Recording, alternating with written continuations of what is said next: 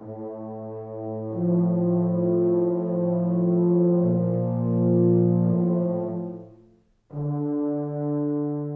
her er min stemme. Den taler til dig, og den taler dig tilbage i tiden og afsted til Værmland og videre til Portugalien. Er du klar til endnu en tur i Selma Lagerlöfs roman Kejseren af Portugalien? Den her gang vil jeg fortælle dig mere om den fattige daglejer Jan i Skrolykker. Jeg vil fortælle om det, der sker med Jan, den dag han står med sin lille nyfødte datter i armene, og fra det øjeblik bliver et rigtigt menneske. Du skal følge Jans udvikling fra ikke længere at være en udslidt, underkudet, udsigtsløs arbejdsmand til at blive rig med det rige og magtfuld med de magtfulde, som han selv formulerer det.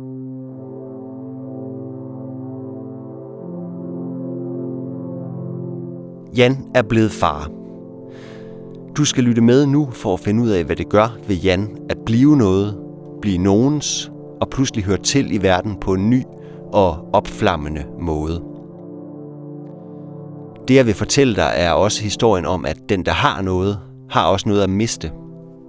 Det kommer Jan til at mærke.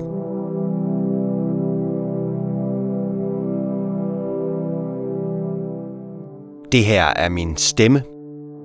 Om lidt tæller jeg til 10, og for hvert tal du hører, kommer du længere og længere ind i fortællingen. Du bliver ophøjet. Du vil mærke, at du ikke længere bare er en podcast-lytter, men at du stiger i graderne, at du er noget. Og til sidst, så kommer du til at forstå, hvad det vil sige at være far sammen med Jan i skrolykker.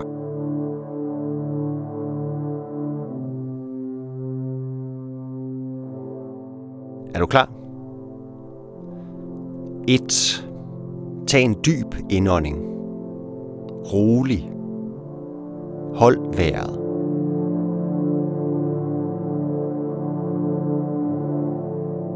2. Du slapper af i kroppen og bliver åben over for det, der skal ske. 3. Hør min stemme. Du lukker alt andet ude. Du dykker nedad. Der er kun min stemme og dit åndedræt. 4. Du mærker min stemme. Den tager dig med ned på et dybere liggende niveau.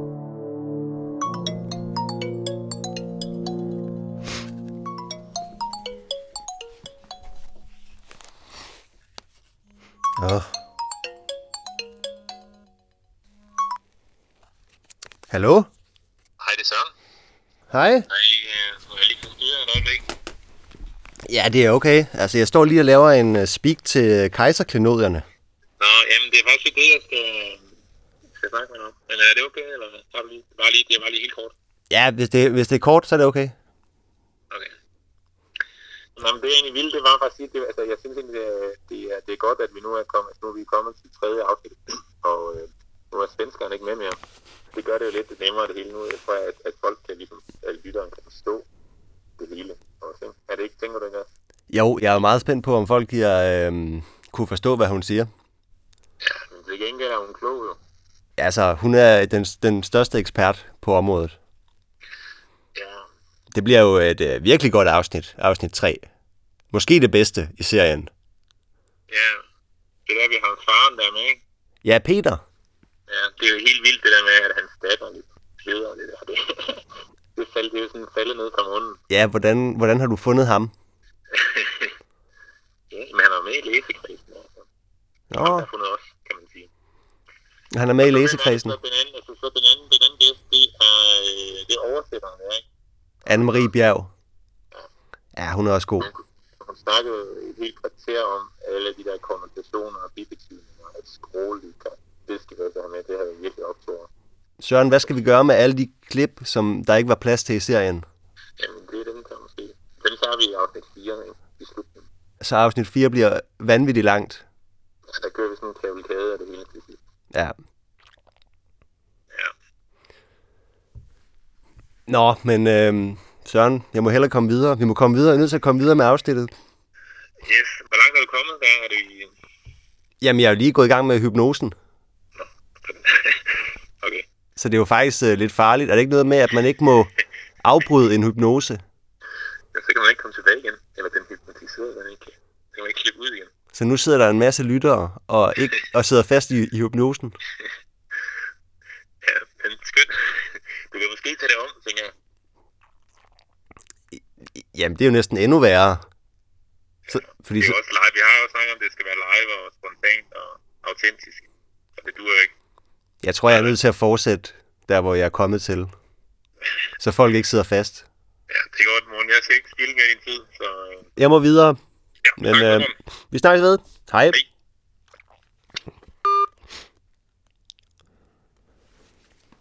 Nå, okay. Hvor kom jeg fra? Nå ja, okay. 5.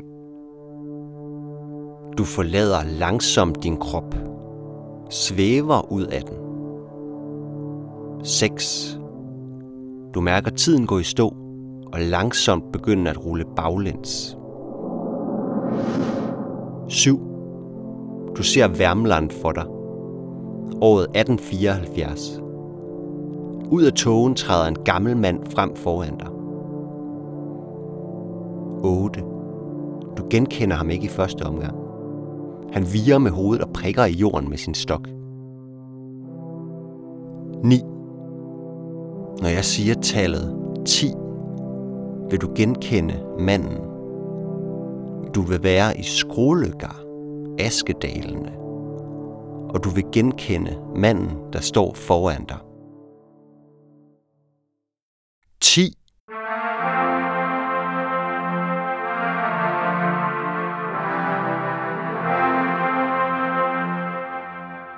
Du er i fortællingen fra Værmland i Skrulykker, og foran dig står far, Clara Gullas far.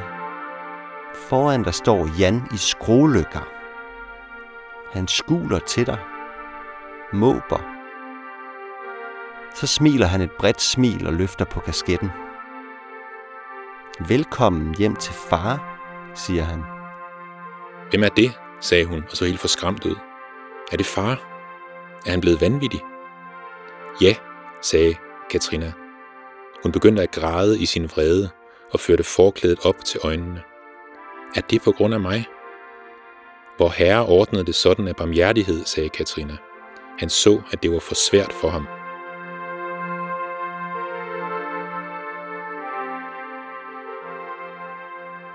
Vi lukker lige bogen her et øjeblik.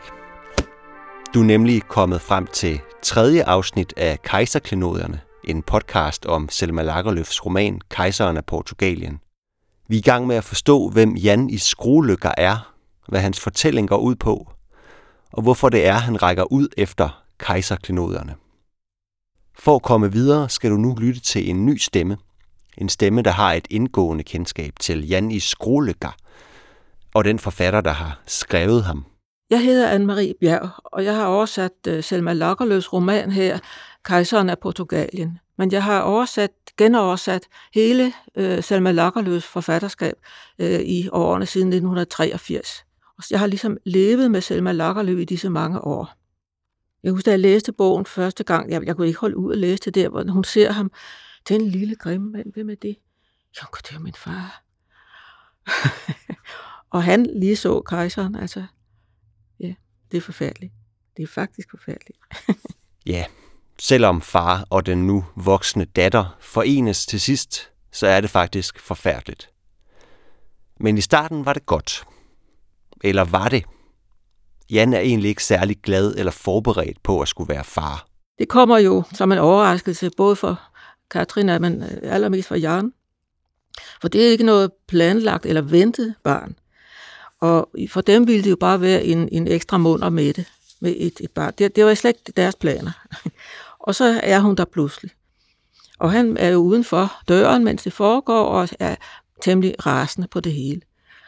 Men så da han bliver budt indenfor i huset, hvor øh, ikke alene altså Erik, Erika Fallers øh, kone, altså den, den fineste kvinde på stedet, er til stede og hjælper, og en anden, de, de hjælper ved fødslen. Og han kommer ikke indenfor, før de har dækket pænt op med kaffe og, og ryddet op og gjort alting, og barnet er svøbt. Så bliver han budt indenfor i sit eget hjem. Ja, han bliver budt indenfor som far. Og jeg det, at hans hjerte begynder at banke.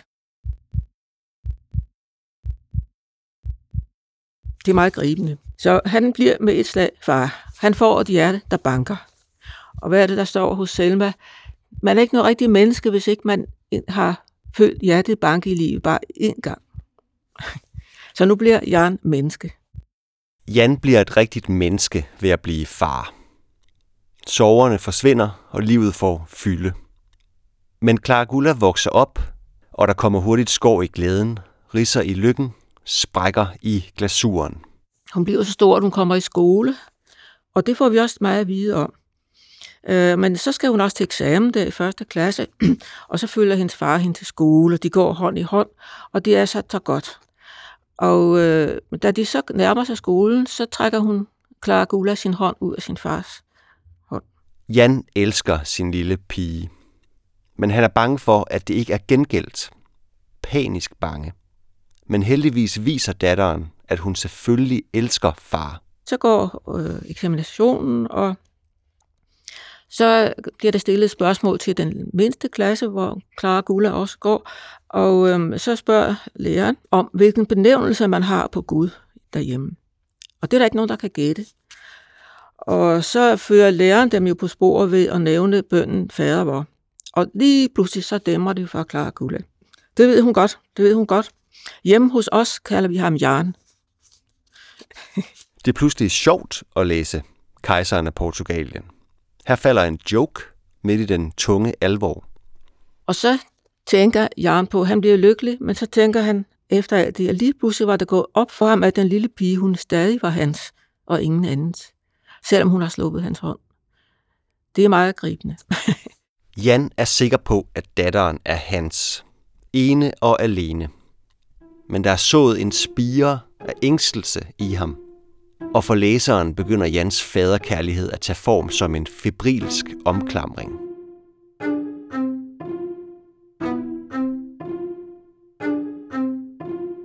I sidste afsnit af Kejserklenoderne fortalte den svenske forfatter Anna-Karin Palm om det røde stof, som Clara Gulla, der nu er blevet en voksen kvinde, forsyet en kjole af, og om hendes plan om at rejse til Stockholm for at tjene de 200 ristaler, som Jan og Katrina skal betale for den grund, de bor på. Hun bliver en køn pige også, og så går der en øh, uh, gårdfærdighandler, en uh, bisegrammer rundt og sælger forskellige ting, og der er et meget smukt stykke rødt stof.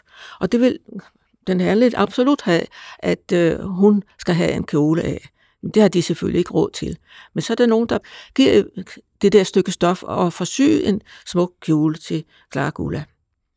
Og det aner vi jo måske er svar på, på Clara Gullas øh, drømme og længsler. Så sker ulykken, at de pludselig skylder 200 ristaler, hvad de umuligt kan betale. Og de får præsenteret regning, 200 ristaler, er det tre måneder eller sådan noget, fem måneder, de har til at betale. Det kan de ikke. Så siger Clara Gulla, hun er en stor pige nu, jeg, kan da, jeg tager til Stockholm, dem tjener jeg.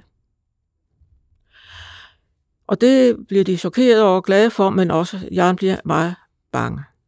Jan ser Clara Gulla i den røde kjole stå på en bjergtinde og kigge ud over Værmland.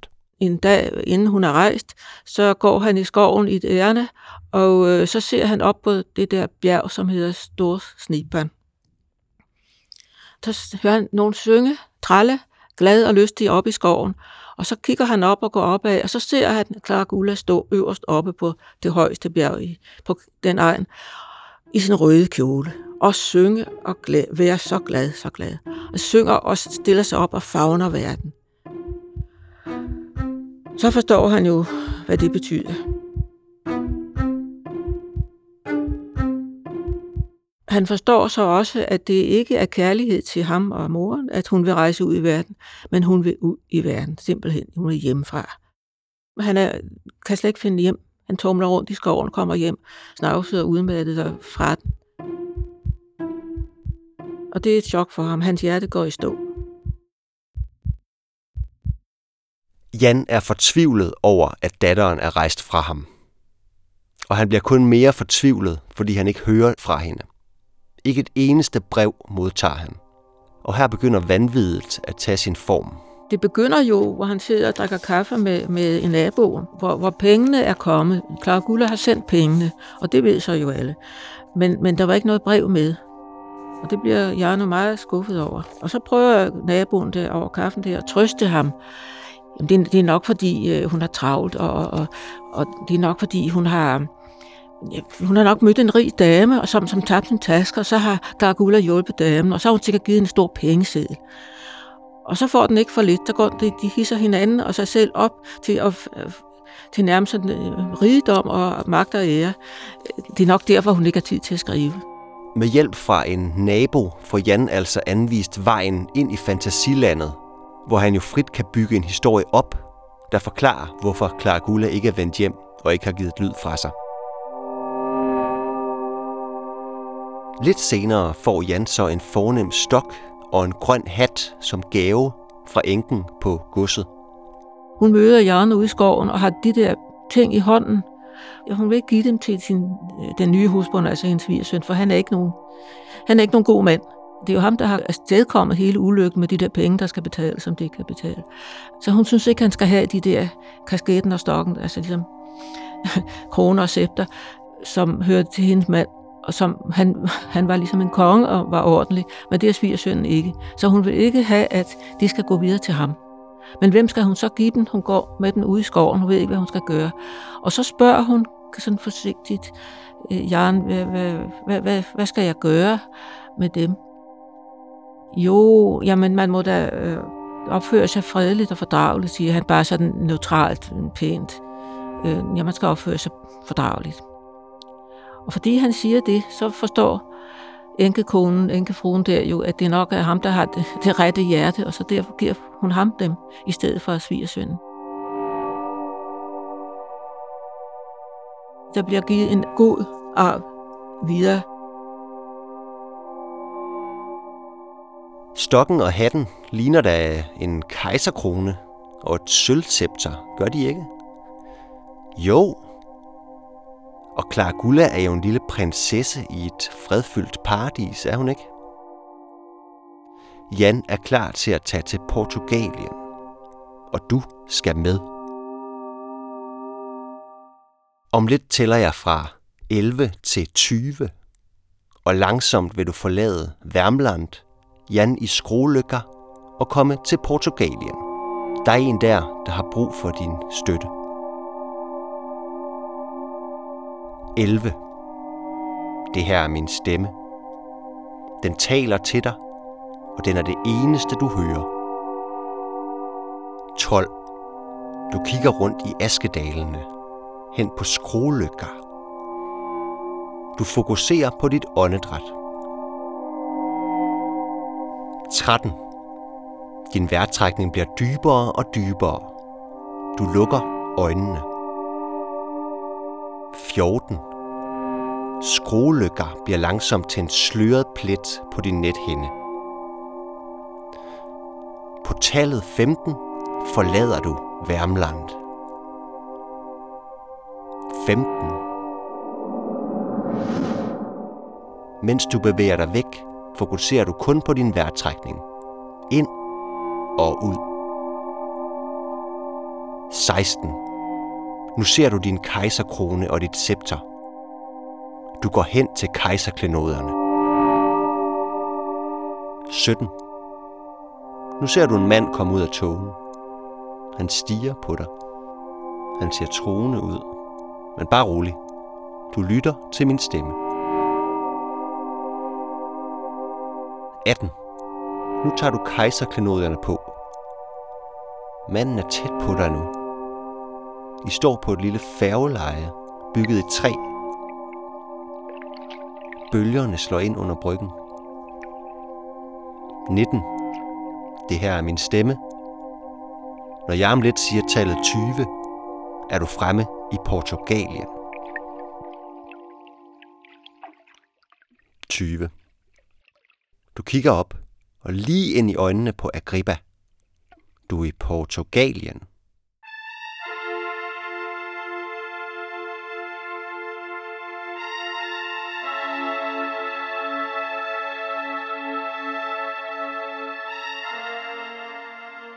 Han går ned hver dag og venter, men hun kommer jo ikke.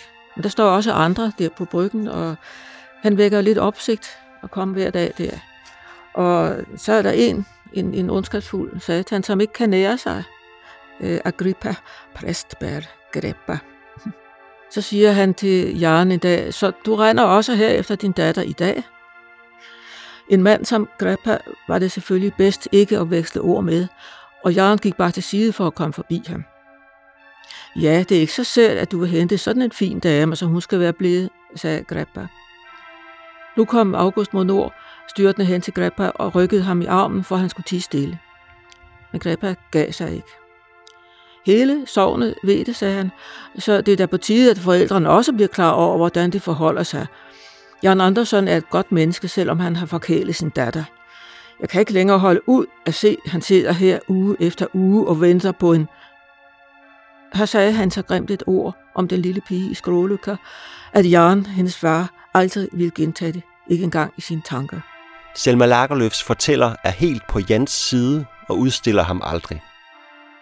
Da Agrippa siger til ham, at Clara Gulla er havnet i prostitution, at hun har tjent de 200 ristaler som luder i Stockholm, så står ordet luder ikke i bogen Kejseren af Portugalien. Det kan ikke være i Jans sprog, og derfor kan det heller ikke være i historien om ham. Men nu, hvor Agrippa Prestberg kastede ham ordet i synet med høj stemme, så alle mennesker på bryggen kunne høre, hvad han sagde, brød alt det frem i dagens lys, som han havde gået og båret på i tavshed hele året. Han kunne ikke længere holde det skjult. Den lille pige måtte tilgive ham, at han røbede hende. Han sagde det, han måtte sige, uden nogen form for vrede eller anmasselse. Han slog ud med hånden og trak på spilbåndet, ligesom om det var med foragt, han svarede. Når kejserinden kommer, kejserinden, hvad er det for en, grinede Greppa, som om han slet ikke havde hørt, hvordan den lille pige var blevet ophøjet. Men Jarni Skrolyka lå sig ikke forstyrre. Han fortsatte lige så roligt som før.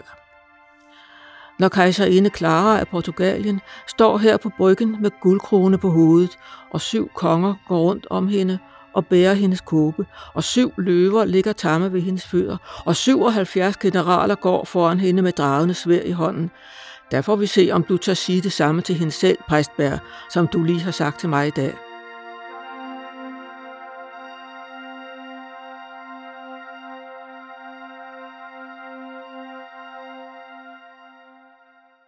Det er altså den Clara Gulla, der flere år senere vender hjem til Askedalene og genforenes med sin far, kejseren af Portugalien. Det man ser en ham der, sagde Clara Gulla til kusken, netop som den gamle og flokken af børn maste ind gennem lågen. Hun havde ikke den ringeste anelse om, hvem han var, men hun kunne ikke undgå at lægge mærke til en mand, der var så prægtigt udstyret. På hovedet havde han en høj læderkasket med en stor fjerbusk. Om halsen og langt ned på brystet hang der kæder af stjerner og kors af stift guldpapir. Det så ud som var han bar en gylden flip. Nu holdt ungerne ikke mund længere, man råbte, kejserinde, kejserinde, alt hvad de kunne. Den stakkels gamle mand tyssede ikke på dem. Han skrev frem, som om de råbende og lene unger var hans æresvagt. Da flokken var næsten hen ved døren ind til huset, kom Clara Guller med et udråb og flygtede ind til Katrina. Hvem er det, sagde hun, og så helt forskræmt ud. Er det far? Er han blevet vanvittig? Ja, sagde Katrina. Hun begyndte at græde i sin vrede og førte forklædet op til øjnene. Ja, det er på grund af mig. Hvor herre ordnede det sådan af barmhjertighed, sagde Katrina. Han så, at det var for svært for ham.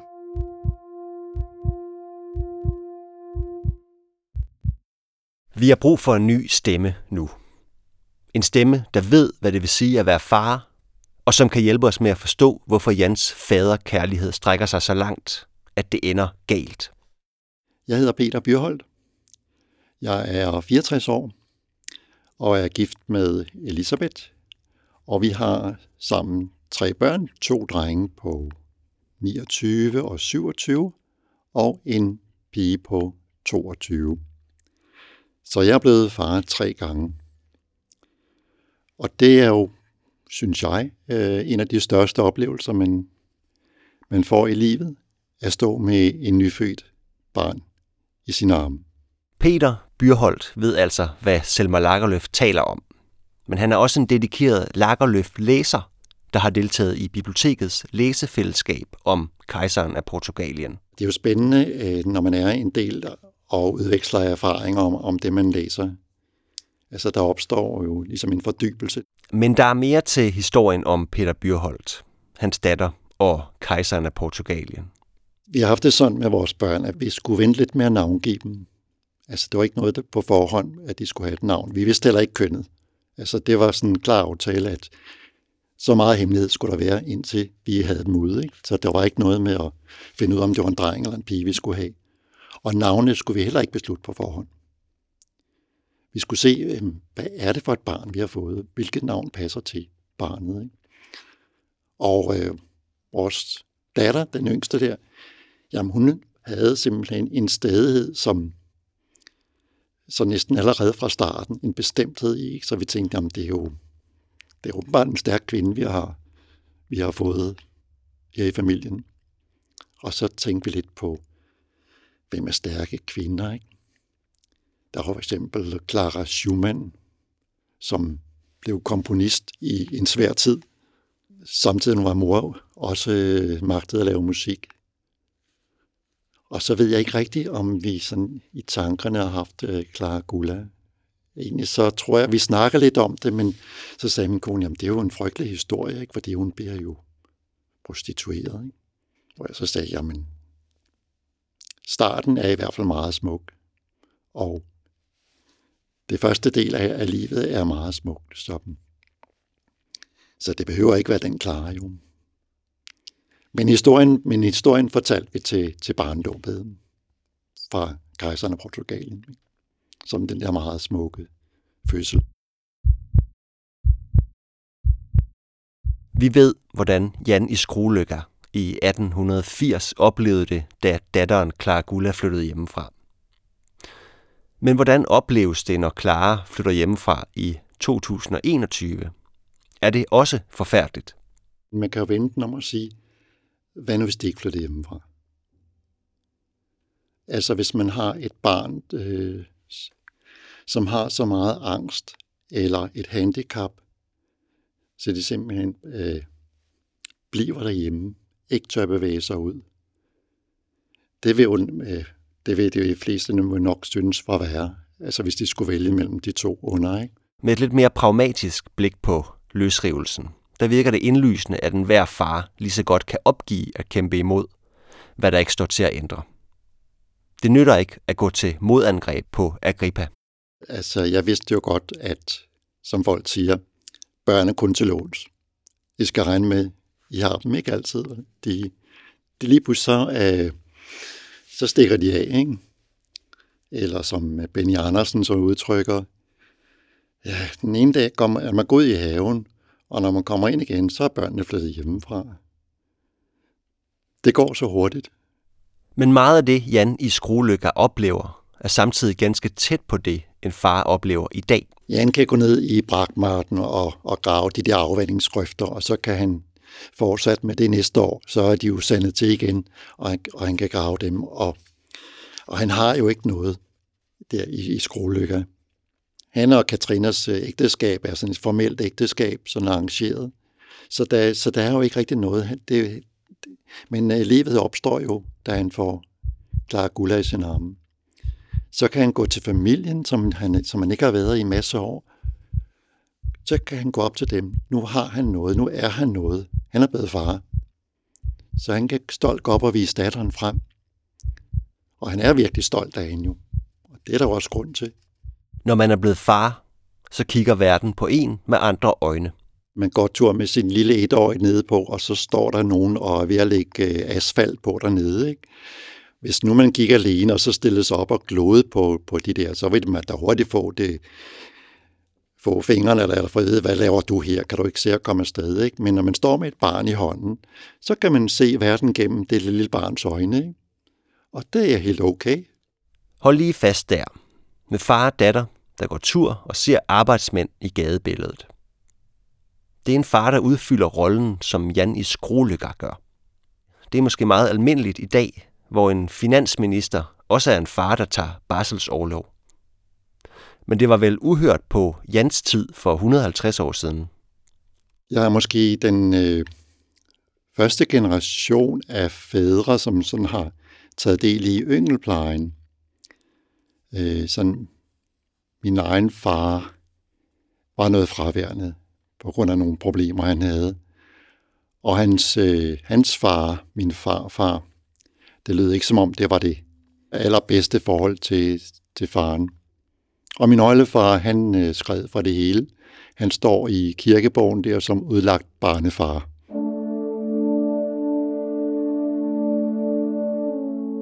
Der er et godt stykke vej fra udlagt barnefar til den nære, omsorgs- og ansvarsfulde far, der tager sin del af plejen og samværet på sig. Da den lille pige fra Skrolyka skulle vaccineres, kunne der slet ikke være tale om andet, end at Jan, hendes far, skulle gå med, da han selv ville. Jeg har jo været den, der så har taget del i yngelplejen med at skifte blæ og bade og putte og læse højt. Ikke fordi min, mor, min kone ikke har lyst til det, men øh, øh, hun øh, har været læge, og på det tidspunkt der havde hun forskellige vagter, så det var mig, der var primær personen. Jeg er folkeskolelærer, og øh, så vi har flyttet, så, så jeg boede i nærheden af den skole, så jeg kunne tage mig af, af det. For Jan i skruelykker begynder det hele ved fødslen. Der, hvor Jan får det lille barn i armene for første gang. Øh, Jan sidder jo, øh, mens fødslen foregår, så er han jo henvist til at sidde ude i skuret, udenfor i regn og blæst. Og sidder der og øh, konfererer med sig selv, at hvor lav hans stilling er i det samfund. Øh, og hvorfor han aldrig bliver til gode set. Og så bliver han inviteret ind i stuen, og jordmoren kommer med en bylt og ligger i favnen på ham. Der stod han nu og holdt i sine hænder noget, som var varmt og blødt og pakket ind i et stort sjal. Sjalet var foldet netop så meget til side, at han kunne se det lille rynkede ansigt og de små visne hænder. Og han står og ved ikke rigtigt, hvordan han skal agere på det, men da han så ser barnet, så er det ligesom, der går et stød igennem ham. Altså, man kunne sammenligne det med en hjertestarter, ikke? Han stod og spekulerede på, hvad kvindfolkene mente, han skulle stille op med dette, som jordmoren havde lagt i favnen på ham, da han fik et stød, så både han selv og barnet rystede. Det kom ikke fra nogen af de andre, men om det gik fra den lille pige over til ham, eller fra ham til den lille pige, det var han ikke rigtig klar over. Og så bliver hjertet startet, bogstaveligt talt, som jo også vækker hans empati over for andre mennesker, vækker hans følelser, og, og han tror først, at han er ved at dø af, han, han får et hjertetilfælde, ikke? Så han siger til jordmoren, hun, må lige, hun må lige mærke på hans hjerte, fordi der er noget, der er helt galt, ikke?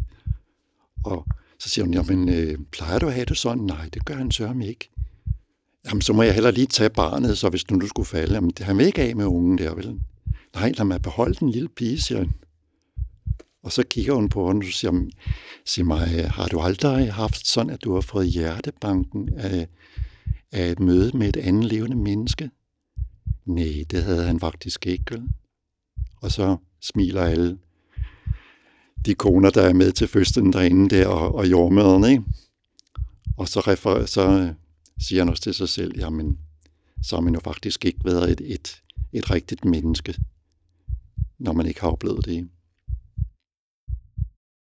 Og det er jo sådan det er den følelse, jeg også har fået, når, ved, når jeg har været med til de fødsler, de tre fødsler, at øh, det der barn, det er noget helt fantastisk.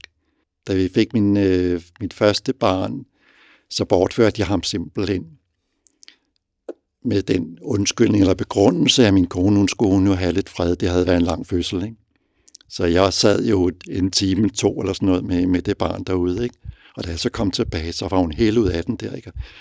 Jamen, hvor blev du af med det barn der? Jamen, jeg troede, du skulle sove lidt, siger jeg så.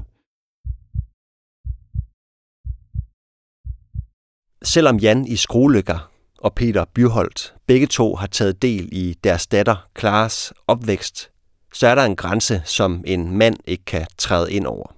Altså, man kan jo ikke tage del i de smerter, som ens øh, kæreste, kone har. Øh, det eneste, man faktisk skal gøre, det er at være til stede og sige, her er jeg, og øh, jeg er hos dig. Jamen, det er noget stort og uforklarligt. Ikke? man kan slet ikke forstå, at øh, når man kigger ud af vinduet på Rigshospitalet, jamen, alle dem, der går ned på Blejdomsvej, altså, hvordan kan de bare blive ved med at gå der? Der er jo sket et mirakel her. Det kan da ikke bare sådan fortsætte. Altså, det, det er en gribende oplevelse.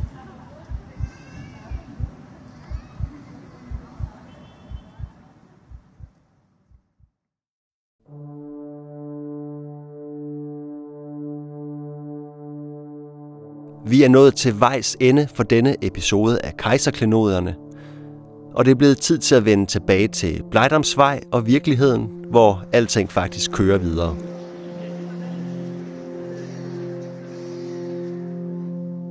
Det her var tredje afsnit i serien, og før vi slutter, skal jeg have bragt dig sikkert tilbage fra Rigshospitalet, Portugalien og Værmland. Tilbage til det, du er overbevist om er din virkelighed. Nu tæller jeg ned fra 10. På tallet 1 vil du slå øjnene op og være tilbage, hvor du startede. Det er kun din bevidsthed, der har været på en rejse til Skrålykker og Portugalien. 9. Du retter din opmærksomhed på dit åndedræt. Du lukker øjnene og åbner dem først, når jeg siger til. Du trækker vejret helt ned i lungerne. 8. Du kigger ned på Blejdomsvej fra en etage højt oppe i riget.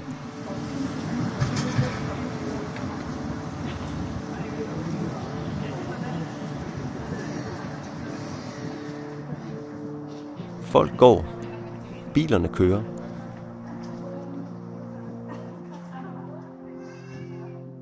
Syv. Du kigger ud over Portugalien. Det er dit kejserrige. Her er du noget.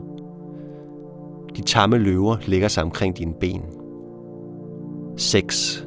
Du trækker vejret dybt. Du tager kejserklenoderne af, og Portugalien forsvinder langsomt i pulserende slag.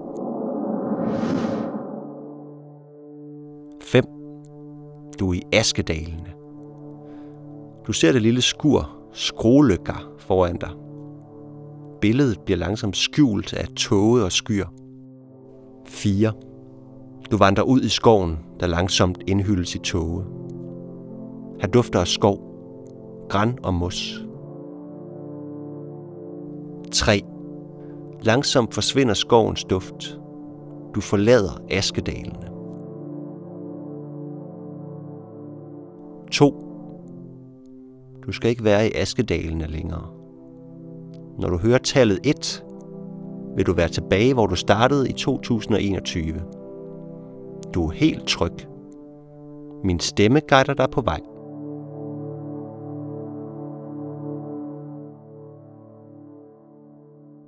Et. Du lytter til min stemme. Du er tilbage.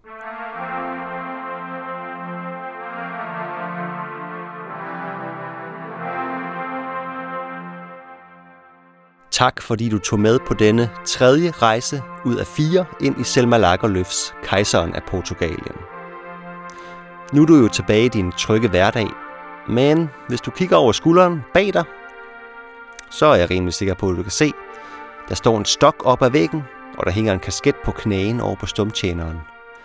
Eller det kunne jo også godt være en kejserkrone. Begge dele får vi brug for næste gang, vi skal ud og rejse. Næste og sidste gang får vi besøg af nye gæster, og det kommer til at handle om fantasiens væsen og om at skabe kulisser og scenografi til en teateropsætning af Kejseren af Portugal.